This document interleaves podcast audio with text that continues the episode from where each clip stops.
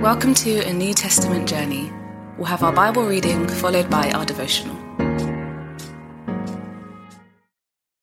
Chapter 4 This then is how you ought to regard us, as servants of Christ and as those entrusted with the mysteries God has revealed. Now it is required that those who have been given a trust must prove faithful. I care very little if I am judged by you or by any human court.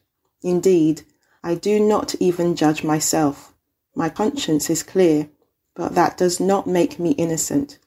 It is the Lord who judges me. Therefore, judge nothing before the appointed time. Wait until the Lord comes. He will bring to light what is hidden in darkness and will expose the motives of the heart. At that time, each will receive their praise from God. Now, brothers and sisters, I have applied these things to myself and Apollos for your benefit so that you may learn from us the meaning of the saying, Do not go beyond what is written. Then you will not be puffed up in being a follower of one of us over against the other. For who makes you different from anyone else? What do you have that you did not receive? And if you did receive it, why do you boast as though you did not?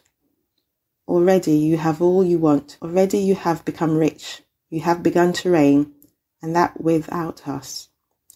How I wish that you really had begun to reign so that we also might reign with you. For it seems to me that God has put us apostles on display at the end of the procession, like those condemned to die in the arena. We have been made a spectacle of the whole universe to angels as well as to human beings. We are fools for Christ, but you are so wise in Christ. We are weak, but you are strong. You are honored, but we are dishonored. To this very hour we go hungry and thirsty. We are in rags. We are brutally treated. We are homeless. We work hard with our own hands. When we are cursed, we bless. When we are persecuted, we endure it. When we are slandered, we answer kindly. We have become the scum of the earth, the garbage of the world, right up to this moment. I'm writing this not to shame you, but to warn you as my dear children.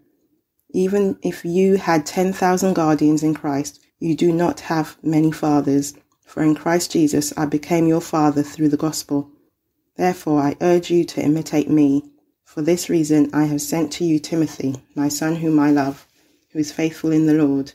He will remind you of my way of life in Christ Jesus, which agrees with what I teach everywhere in every church. Some of you have become arrogant, as if I were not coming to you but I will come to you very soon, if the Lord is willing. And then I will find out not only how these arrogant people are talking, but what power they have. For the kingdom of God is not a matter of talk, but of power. What do you prefer? Shall I come to you with a rod of discipline, or shall I come to you in love with a gentle spirit?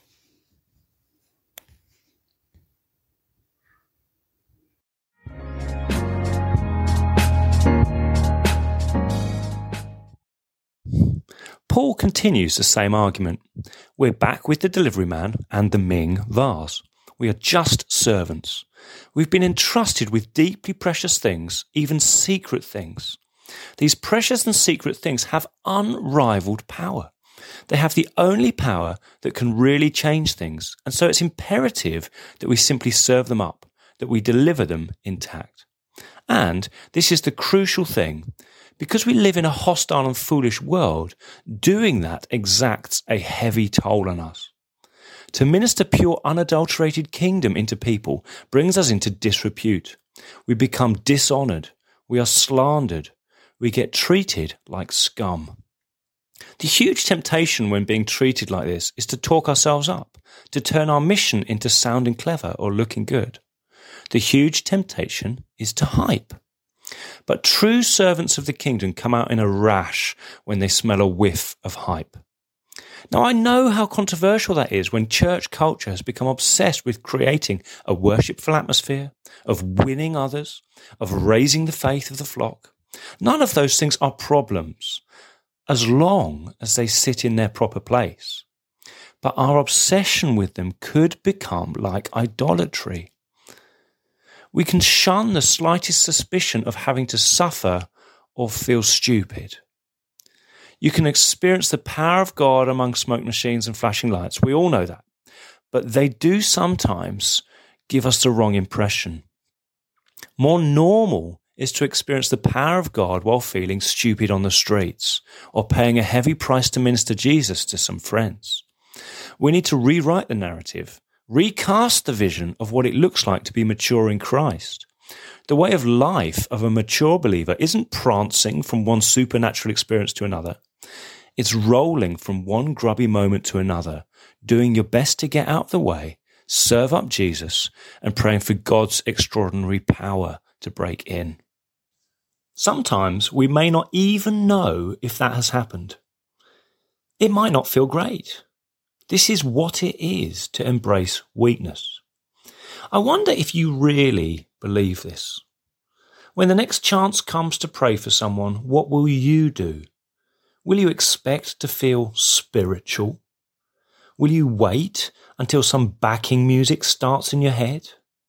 Or will you simply act as a delivery man, delivering Jesus to the person and trusting his power to do the job?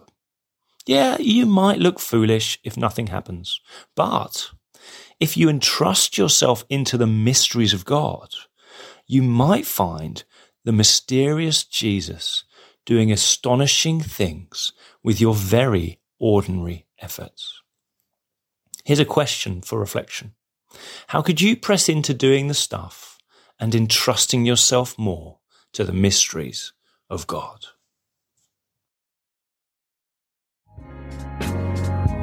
We pray God's word bears fruit in your life. For all the information about the New Testament journey, head to www.anewtestamentjourney.net.